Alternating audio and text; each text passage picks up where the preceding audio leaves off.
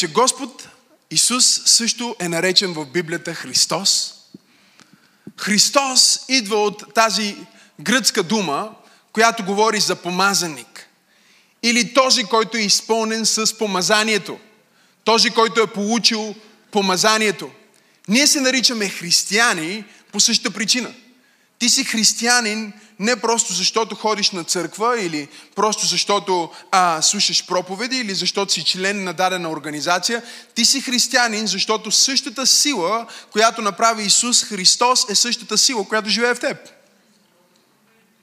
Същата сила, Библията казва, която възкреси Исус Христос от мъртвите, ще възкреси вашите мъртви тела. Ти не си християнин, просто защото това е хубаво нарицателно. Ти си християнин, защото си изпълнен с сила. Кажи сила. И всъщност Библията ни говори в 10 глава на Деяния на апостолите, 38 стих, че Господ Исус Христос беше помазан с сила. Вижте какво се казва там.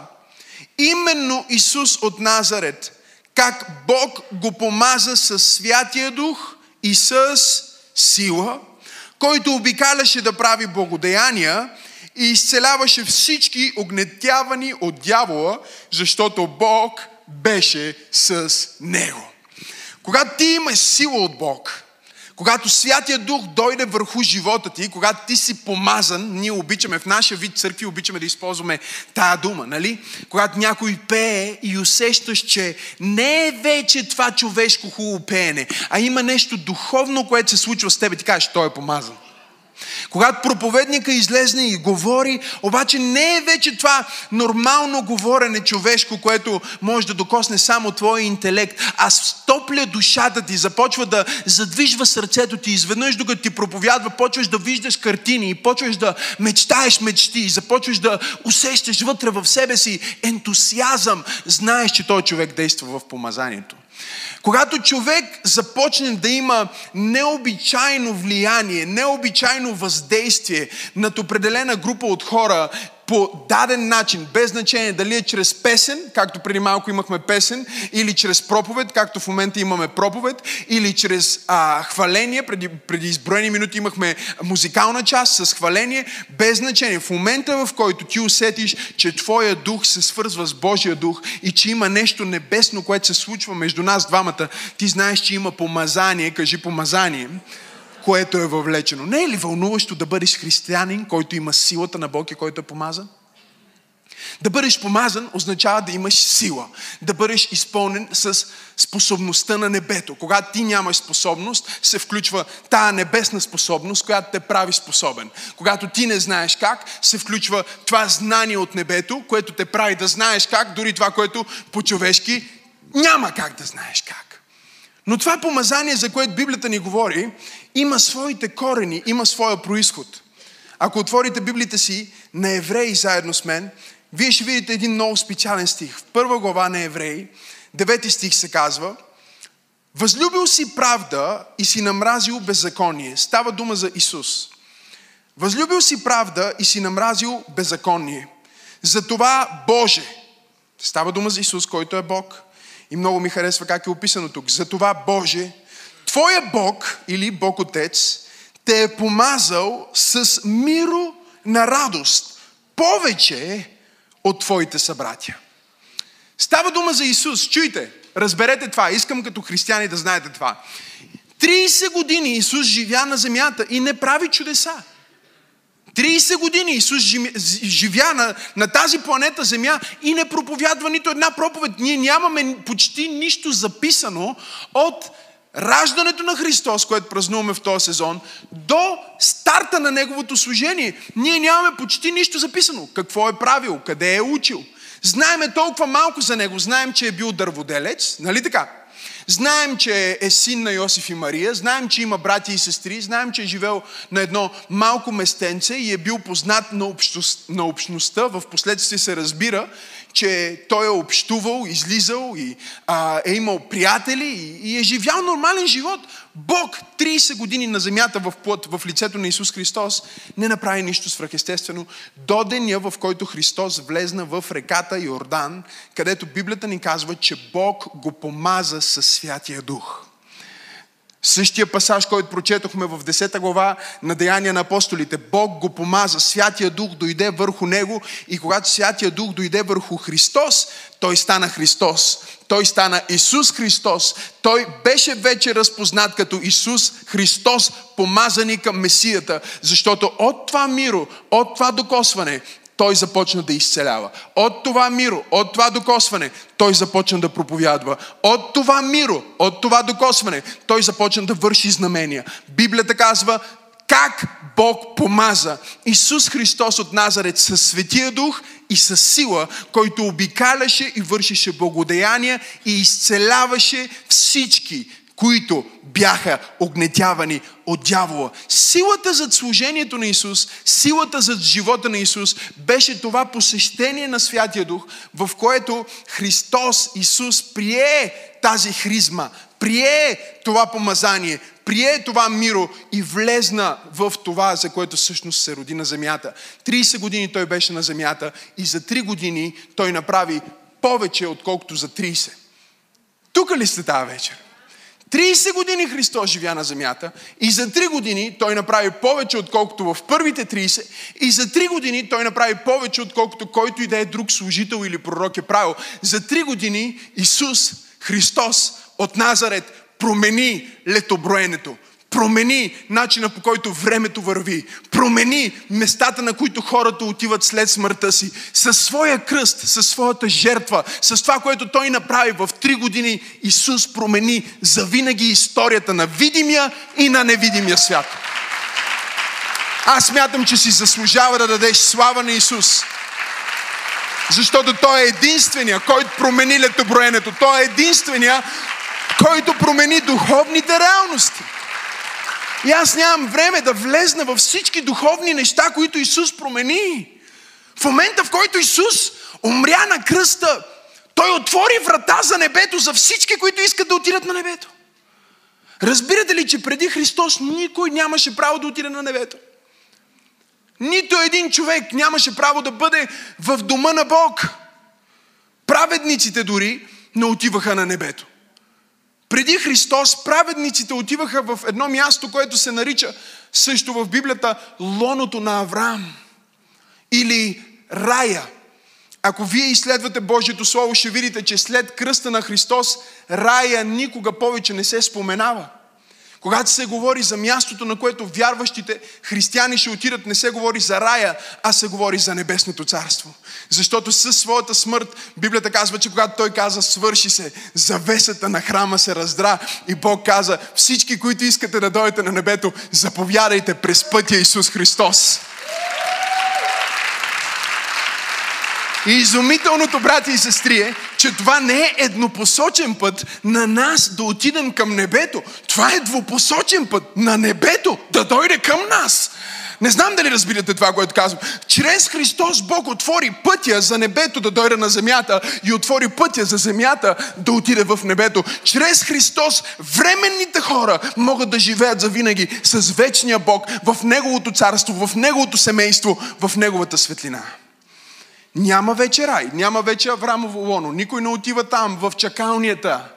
Няма чакалния. Библията казва, веднъж е определено вече на човек да умре. И след това настава съд. От кога вече е определено? От кръста на Исус.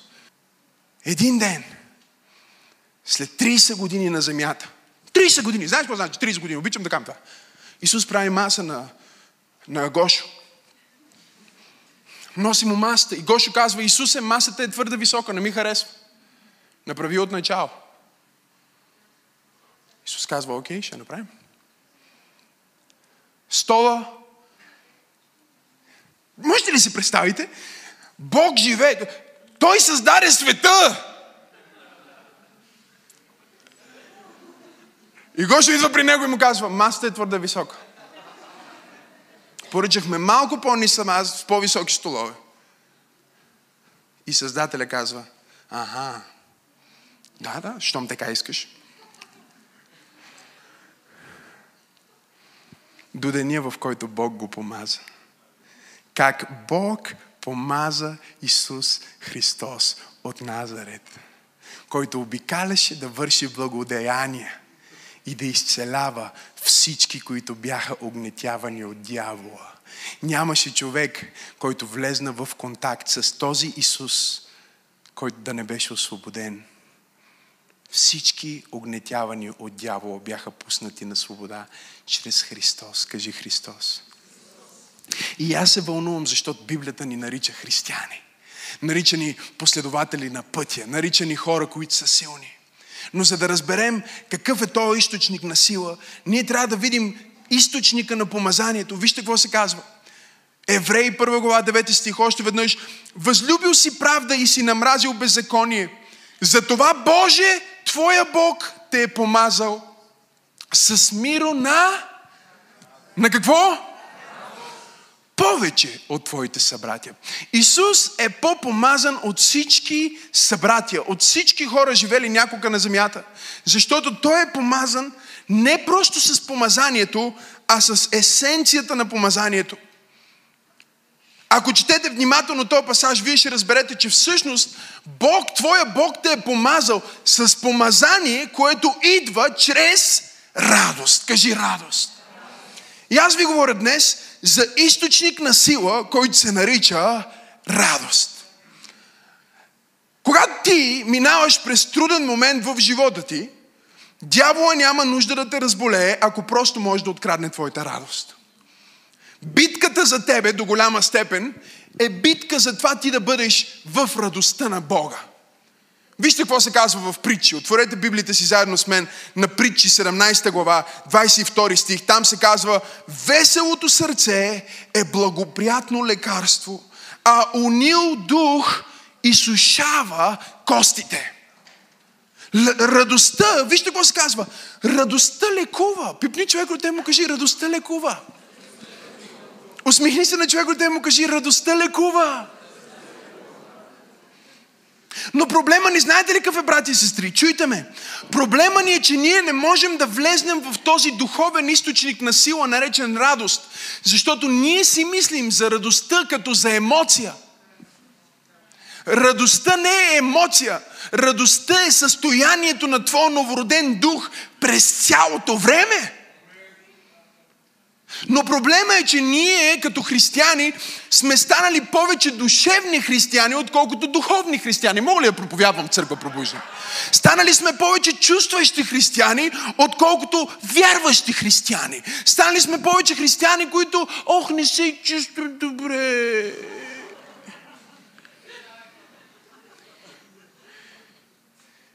Как си?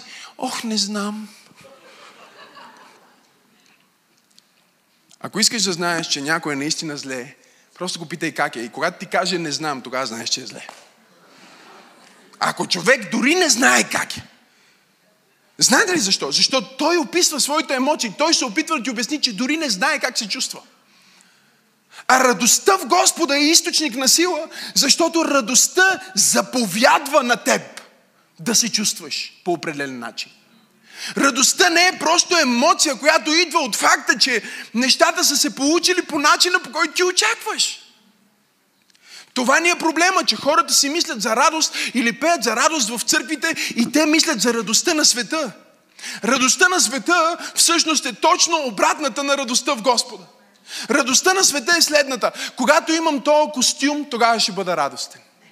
Когато успея да си купа тази кола, е много ще се зарадвам.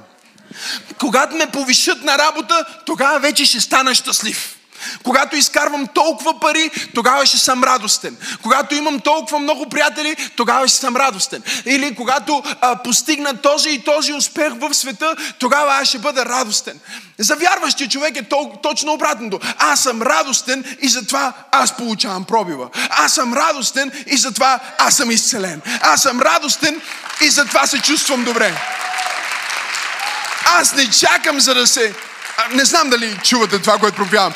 Аз не чакам да се чувствам добре, за да се зарадвам. Аз си казвам да се зарадвам. Един ден Библията не говори за Давид, който застана и, и започна да си говори сам на себе си. Ако ти си истински християнин, можеш да го оцениш последния начин. Ако никога не си си говорил сам на себе си, още не си духовен. Знаеш, че си наистина духовен, когато сам си говориш. Когато си вървиш по улицата и започнеш сам да си казваш, абе, а, ще се оправя с това.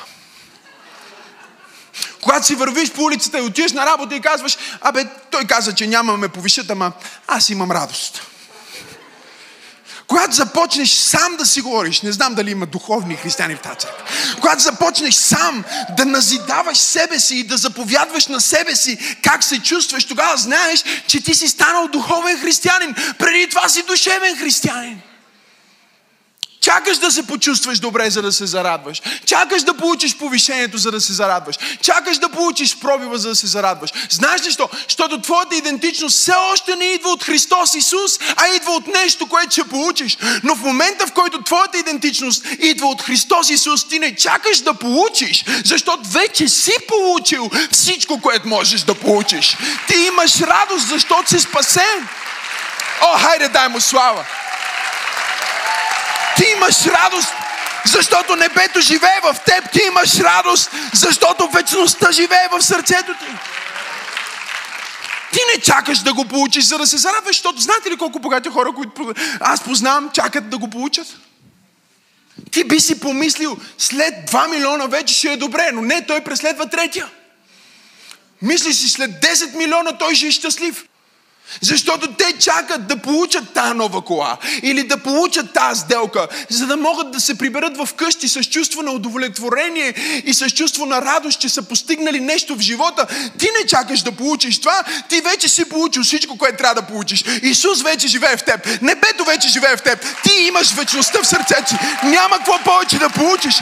И понеже ти вече си го получил, и имаш радост, ти можеш да получиш всичко останало и да не ти пречи. Ти не си роб на благословението, защото благословението не те радва. Христос те радва.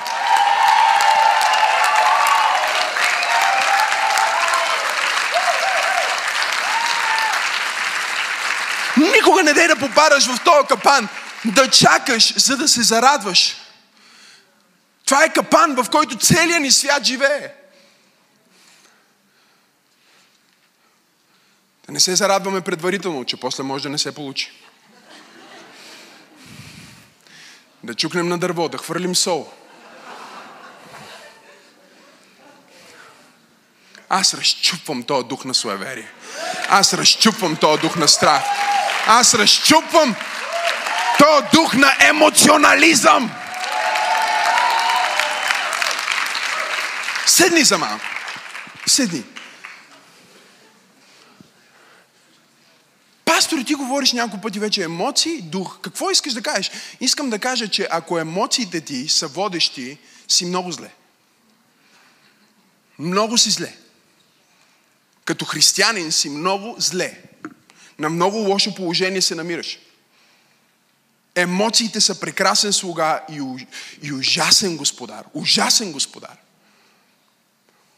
И изумително, че може да го каже човек, който проповядва толкова емоционално. Окей okay, е да е емоционално, защото емоцията е мост. Емоцията създава контакт, емоцията създава връзка. Но емоцията не е съдържание. Трябва да е духовно съдържание. Не знам дали чухте това, което казвам. Радостта не е емоция, брати и сестри. Радостта е откровение.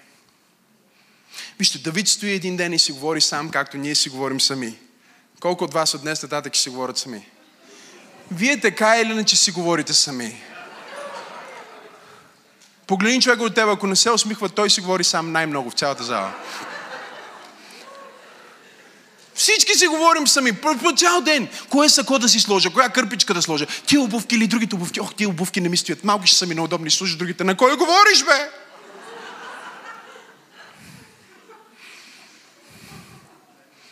В най-добрия случай са двама, които си говорите. Когато почнете да ставате трима или четирима, тогава знаеш. А, тогава, тогава трябва да дойдеш на съживленска служба за освобождение.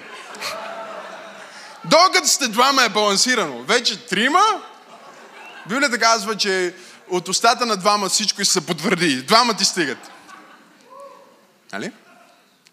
Давид стои. Какво, какво казва Давид на себе си? Той казва, защо си отпаднала в мене, душа моя? Тук ли сте? Стани и се зарадвай в Господа. Колко нелогично е това твърдение за хората, които не разбират духовния живот на вяра. Душата. Какво е душата? Душата е това, което чувстваш. Кажи това, което чувствам. Това, което мислиш. Кажи това, което мисля. Това, което искаш. Кажи това, което искам. Всеки път, като погледнеш този сандвич и го поискаш, не си ти, е душата ти. В душата ти е областта, която иска. Желанията на света са в душата ти. Те не са в духа ти. Той не живее на храна. Напротив, когато имаш по-малко храна, духът ти е по-силен. Знам дали хората чуят. Затова, затова ние влизаме винаги в новата година чрез пост. Влизаме с пост. Защото първото нещо, което искаш да нахраниш, когато влизаш в нов сезон, е духът ти, а не плътта ти. А и другото е, че на Рождество си ял толкова много, че в новата година трябва да влезеш пост. Наистина, имаш нужда. Но ние влизаме в този пост, защото ние разбираме, че нещата, които хранат истинското дете, са различни от нещата, които хранат душата ти. Душата ти е това, което чувстваш, кажи чувствам. Това, което мислиш, кажи мисля. Това, което искаш, кажи искам. В момента, в който това, което чувстваш, или това, което мислиш, или това, което искаш, е твоята идентичност, ти си душевен човек, а не духовен човек. Давид погледна себе си и каза, защо си отпаднала вътре в мене, душо моя? Това, което искам, това, което чувствам, това, което мисля. Стани и хвали Господа. С други думи, с това изказване Давид казва, аз не съм това, което чувствам. Аз не съм това, което искам. И аз не съм дори това, което си мисля. Аз съм нещо тотално друго. Аз съм дете на Бога. И той казва на себе си, стани душа моя и хвали Бога, зарадвай се в Неговото присъствие. Как да се зарадваш, ако душата ти не чувства радост? Хората си казват, как да съм радостен, като не се чувствам радостен? Защото те мислят, че радостта е чувство. Радостта не е чувство. Готови ли сте за голямата бомба? Радостта не е чувство. Радостта е откровение.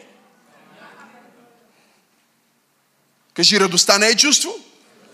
Радостта е откровение. И не знам защо, но Господ ме води да натисна още малко в тази точка. Стига сте чувствали, бе, хора.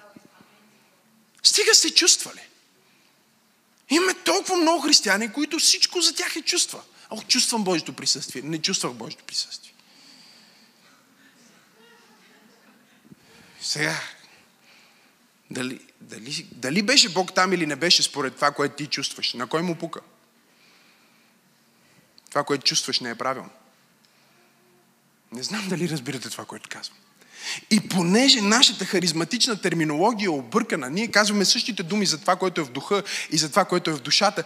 И затова хората понякога си мислят, че те са духовни, а всъщност са душевни. Но Библията ни казва, че Божието Слово в същата книга на Евреи е като двуостър меч. Тук ли сте? Двуостър меч, който пронизва между душата и духа и прави разлика между това, което е душевно и това, което е духовно. С други думи, единственият начин ти да бъдеш духовен като християнин не е да ходиш чрез чувства, а е да ходиш чрез Слово, защото Словото на Бог ще направи разликата между това, което чувстваш от Бог в духа и това, което чувстваш от света в душата ти. Душата ти никога не е създадена от Бог, за да чувства Божите неща. Не знам дали чухте това, което казах. Душата ти не е създадена от Бог дори за да получи Неговата любов. Сега, ти, ти като християнин, ти имаш преживяване и на душевно ниво, защото ти имаш душа. Нали? Ти не си човек без сърце, като пастор Макс.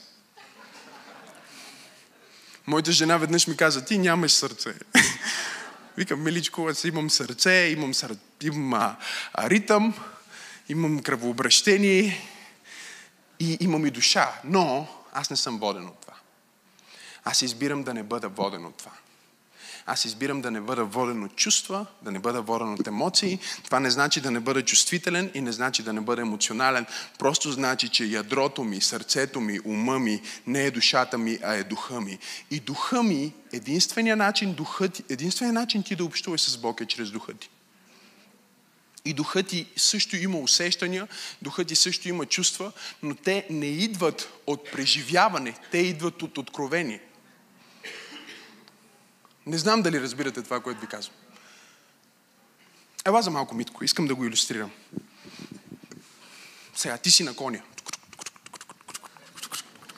Така ли си на коня? Това ли е коня? Той препуска, добре, препуска коня. Сега, Савел препуска, нали? Давай, давай, препускай.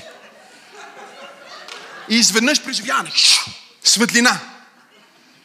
Сега чуйте. Искам да чуете това. Имаме светлина. Нали? Говорете ми, чуете ли ме? Колко от вас смятат, че това е силно преживяване? Нали? Човека пада от коня, вижда ярка светлина, нали? Имаме падане. Има физическо ниво, ослепява. Тук ли сте хора?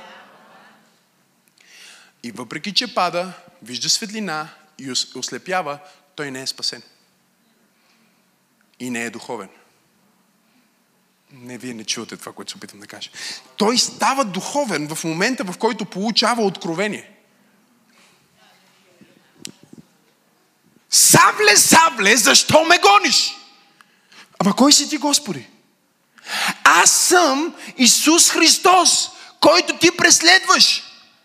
Сега, интересното тук е, че Савел не преследваше Исус Христос, защото Исус Христос беше на небето, той преследваше църквата. Но всеки, който се закача с църквата, не знам дали чухте това, което казах. Всеки, който говори против църквата, той не говори против църквата, той говори против шефа на църквата. Той не каза, защо гониш моята църква? Той каза, сабле, сабле, защо ме гониш? Той каза, чакай, чакай. Кой си ти, Господи? Аз съм Исус Христос. Савел стана Павел не защото падна от коня, не защото ослепя, а защото получи откровение от Божието Слово.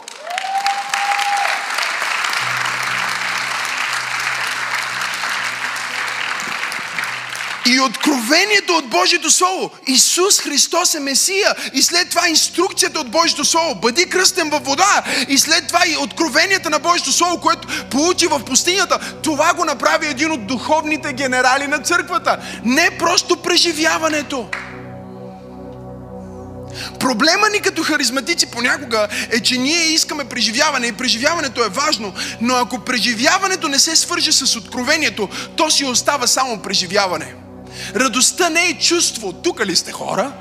Радостта не е чувство. Радостта е какво? Откровение. Какво е това откровение? Радостта е дълбоко откровение за сигурност в Божия суверенитет. Това убеждение, че Бог е в пълен контрол на всеки детайл от живота ти, ти дава място на сигурност и хваление. Не знам дали разбрахте това, което казах. Радостта е това откровение. Ти получаваш откровение. Не знам дали има хора в църквата днес. Ти получаваш откровение, че каквото и да става в моя живот, Бог е в контрол. Бог не се е оплашил или паднал от престола си, защото твоята заплата не е дошла. Бог не се е оплашил или паднал от престола си, защото си получил диагноза. Бог не се е оплашил или паднал от престола си, защото минаваш през трудно време. И ако ти имаш откровение за това, че Бог е Бог в живота ти, Бог е в контрол в живота ти, ти не можеш да бъдеш оплашен и не можеш да бъдеш в страх и не можеш да бъдеш тъжен, защото ако Бог е в контрол, всичко ще бъде наред. Ако Бог е в контрол, има изходен път. Ако Бог е в контрол, Библията казва, Той не ни дава повече, отколкото можем да носим. И заедно с изпитанието, Той дава и изходен път. Има ли някой тая вечер в църквата? Кажи радост. Чуй, радостта в Господа, радостта в Господа ще те освободи от притеснение. Защото, чуй, Шефът ти ще каже, правим съкръщение. И ти бързо влизаш в това откровение. Бог е в контрол. Какво значи Бог е в контрол? Дори да му вълнат, Бог има нещо по-добро за мен. Не, че няма да му уволнат. Може и да му уволнат, но значи Бог има нещо по-добро за мен. Радостта е откровение, че Бог е в контрол. Бог е на престола в моя живот. Бог не е само мой спасител. Той е мой господар. И като мой господар, той е мой шеф. Той се грижи за мен. Той ме пази, той ме води, той ме ръководи и той определя моята прехрана, той определя моя подслон, той определя всичко, което има. Исус каза, не се безпокойте за това, което ще ядете, или това, което ще пиете, или това, което ще облечете, защото това е за което се безпокоят плътските, душевните християни. Но търсете първо това, което е Божието царство и Божията правда. И всичко останало. Кое? Всичко. Кое? Всичко останало. Ще ви се прибави. Кажи радост. Кажи радост. Кажи радост. Кажи радост. Кажи Бог е в контрол. Кажи Бог е в контрол. Кажи Бог е в контрол. Кажи Бог е в контрол. Кажи Бог е в контрол. Кажи Бог е в контрол. Кажи Бог има пълния контрол. Бог има пълния контрол. Бог има пълен контрол. Аз знам, че някой не е духовен. И това не е осъждение, защото всички ние сме на различно духовно ниво и израстваме. Но аз знам, че някой не е духовен, когато позволи на моментна ситуация да определи как се чувства. И аз знам, че някой е духовен в момента, в който нищо не върви правилно и той може да се усмихне. Бог е в контрол. Виждал съм го как прави чудеса. Виждал съм как изцелява болни. Виждал съм как обръща невъзможни ситуации. И Той няма да ме провали този път. Той няма да ме посрами този път. Той е Бог на пълен контрол. Нито косъм не пара от главата ми без Неговото знание.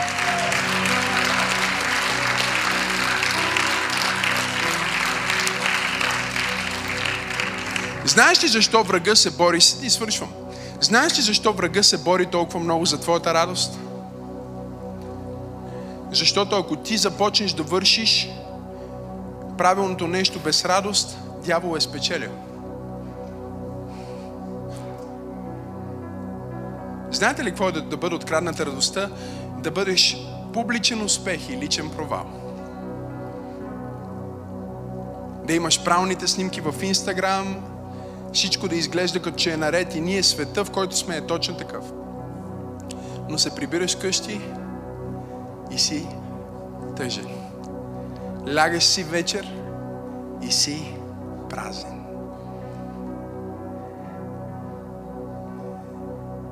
И извикваш около тебе само такива хора. Знаеш ли как знаеш дали си душевен или духовен християнин? Провери най-близките ти християни. Петте християнина, с които най-много общуваш. Ако те са душевни, и ти си душевен. Ако те са нещастни, то е защото ти си нещастник.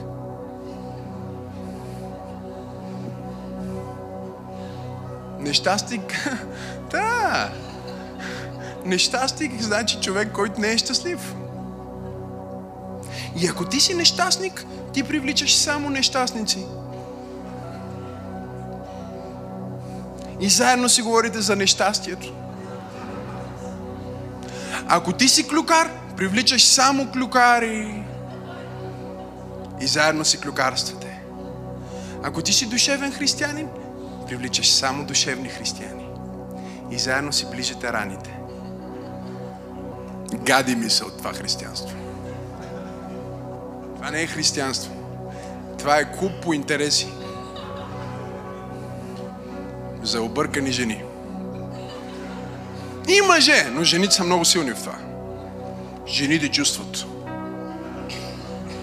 И това е най-големият проблем, че те чувстват и мислят, те, когато са леко духовни, те са убедени, че сега това чувство има от Бог. Аз чувствам.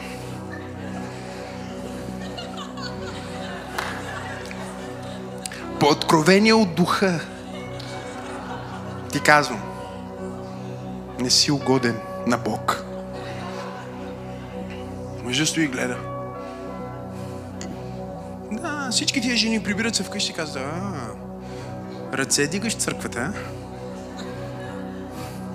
Знам те какъв си ти рожбо е хидно. Пастора, ако те знаеш, е тебе.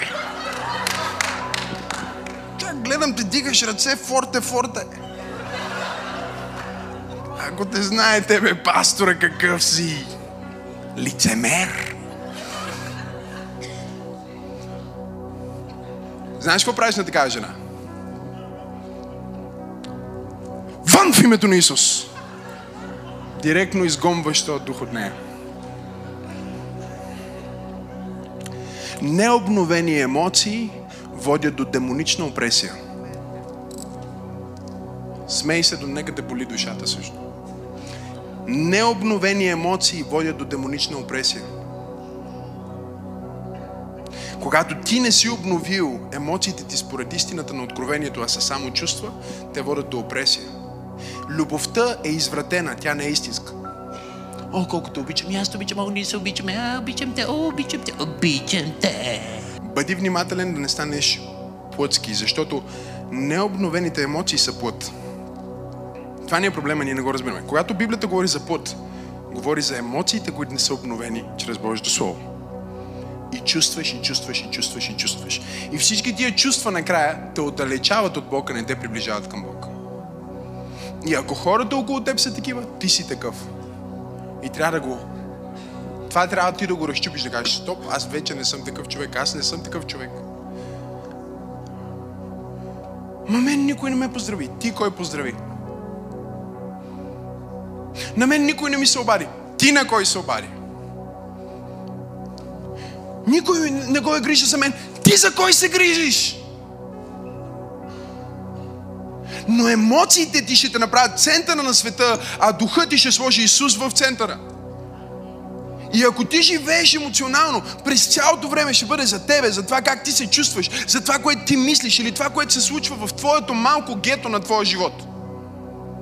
Но когато ти станеш духовен християнин и получиш откровение за това, че Бог е в контрол на всеки момент в моя живот. Да, този човек може да ме предаде, но това не значи, че Бог не е в контрол. Как Исус може да се радва да потопи хляба и да го сложи в устата на Юда и да каже, прави какво ще правиш, защото знае, татко е в контрол.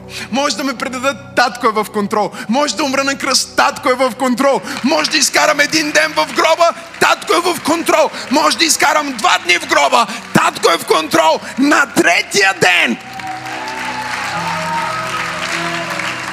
Но аз няма да се радвам на третия ден.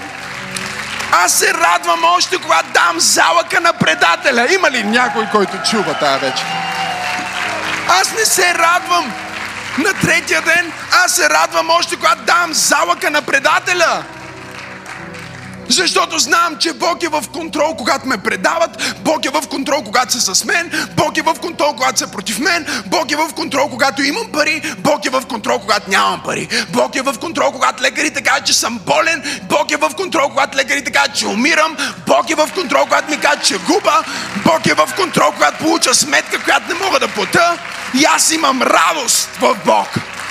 Радостта, която имам, този свят не ми е дал и не може да ми я вземе. Защо си радостен? Защото съм спасен. Защо си радостен? Защото имам вечен живот. Защо си радостен? Защото Бог е в контрол. Това значи, че може да бъдеш радостен през цялото време.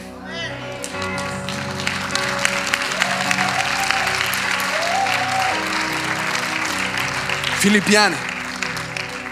Радвайте се и пак ще кажа радвайте се. И хората мислят да се радваме. Радвай се и пей, Исуса прослави. Не, това е да ти е смешно, не е да си радостен.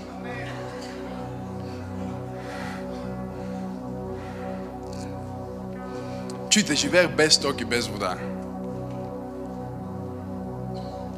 И бях най-усмихнатото дете в квартала най-усмихнатото, най-усмихнатия, най-щастливия тинейджър в църквата бях аз.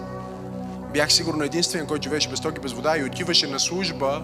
Преди малко съм се къпал с ледена кофа вода. И отивам на църква и бях най-усмихнатото дете в църквата.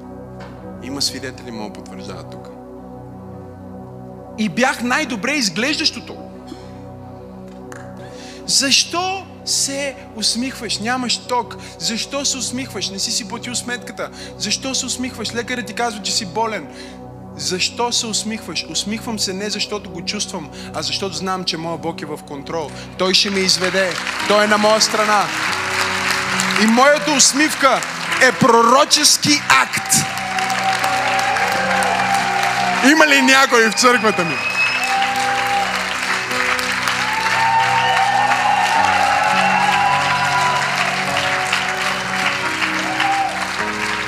Го някой път, пробвай го. Аз го пробвам някой път. Ставам сутрин, аз имам такива сутрини. И се чувствам като разтопено желе. И всичко вътре в мен иска да се протегне към телефона ми. Има ли хора в църквата? А не към Библията ми. Не знам дали сте тук или заспахте ли, живи ли сте. Всичко вътре в моята душа желае да разбере кой ми е звънял. Какви съобщения имам. Виждате ли, тези хора, които се смеят тук, са истинските християни. Вие всички сте лицемери. Всички вие. Защото вие сте по същия начин. Не знам дали е телефона или е компютъра, но не ми казвайте, че вие ставате сутрин и всяка сутрин казвате Рука басанторобос. Шакарабанса. Ага, не. Ставаш сутрин и искаш този телефон, го искаш да го пипнеш. Да го отключиш. Не го отключваш, взимаш Библията и не се чувстваш още радостен. Не знам, тук ли сте? Почваш да четеш притчата и казваш, «Уф, най-нераз... най-сложната притча, нищо не разбрах. Отиваш да си пуснеш кафе, машината се развали. Не го чувстваш. И знаете ли какво правя аз понякога? Просто спирам. Кам, окей. Дяволе, сега те ще те смачкам сега малко. Просто спирам, затварям си очите и се усмихвам широко. И започвам кам, рука басанта. Почваме така да се върта е така. Не знам дали има хора в църквата. Е така, почвам се върта, почвам си танцувам.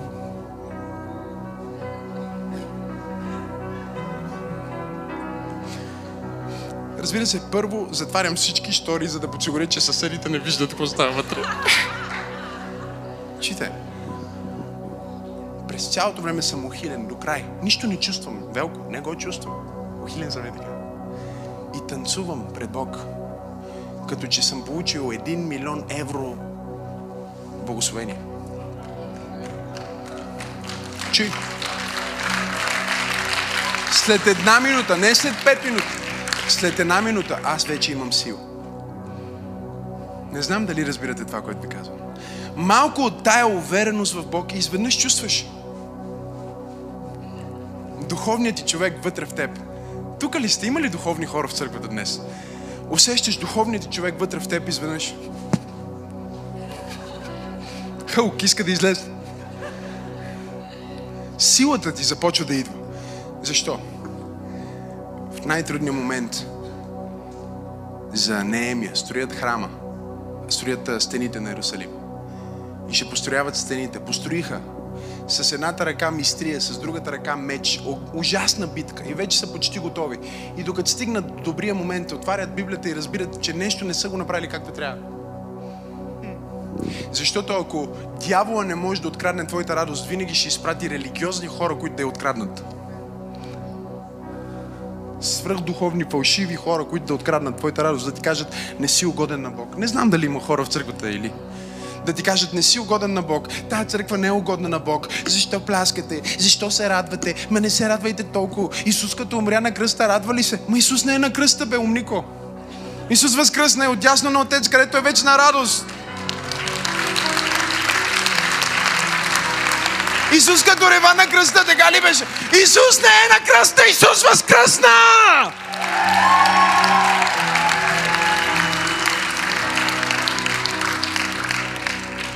Ама Господ колко страда? Страда, за да ти да не страдаш. Успокой се.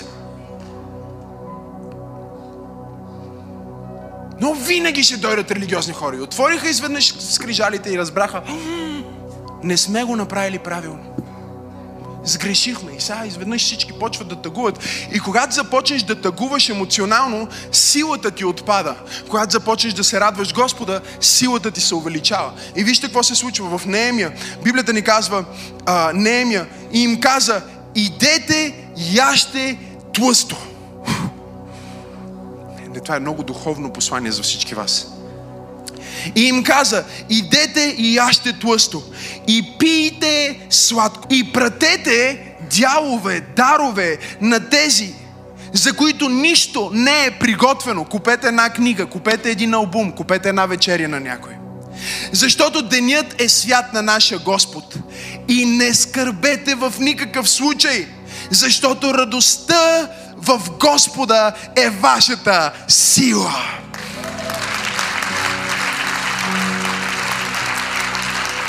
Хората плачеха и вижте какво се казва.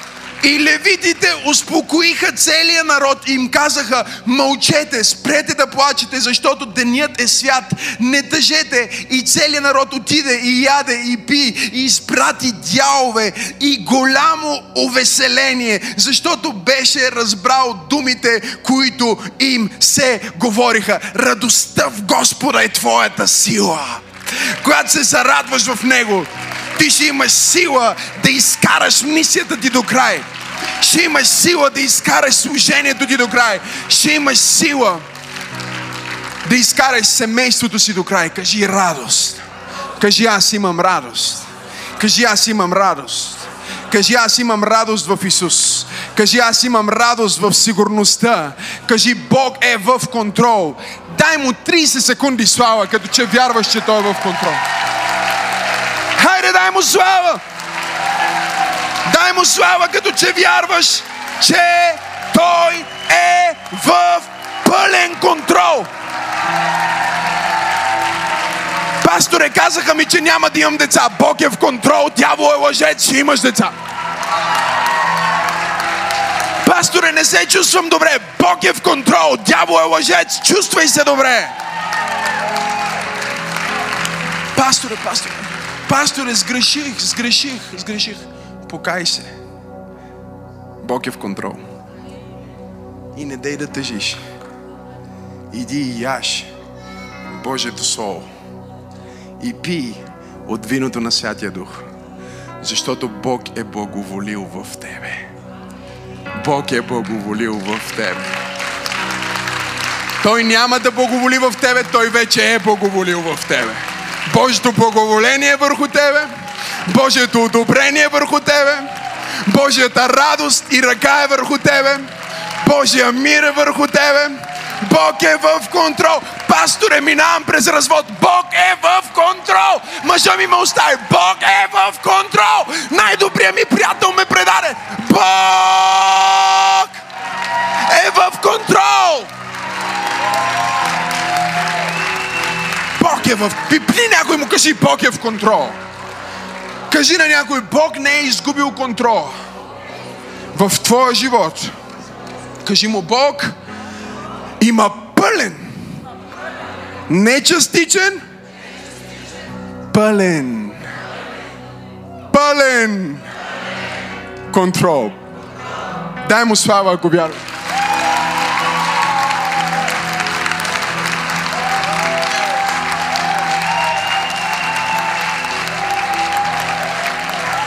Ще стане, защото Бог е в контрол.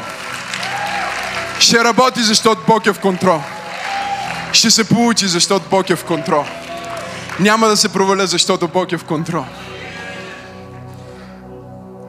Бог е в контрол. Зарадвай се в Него. Зарадвай се в духа ти.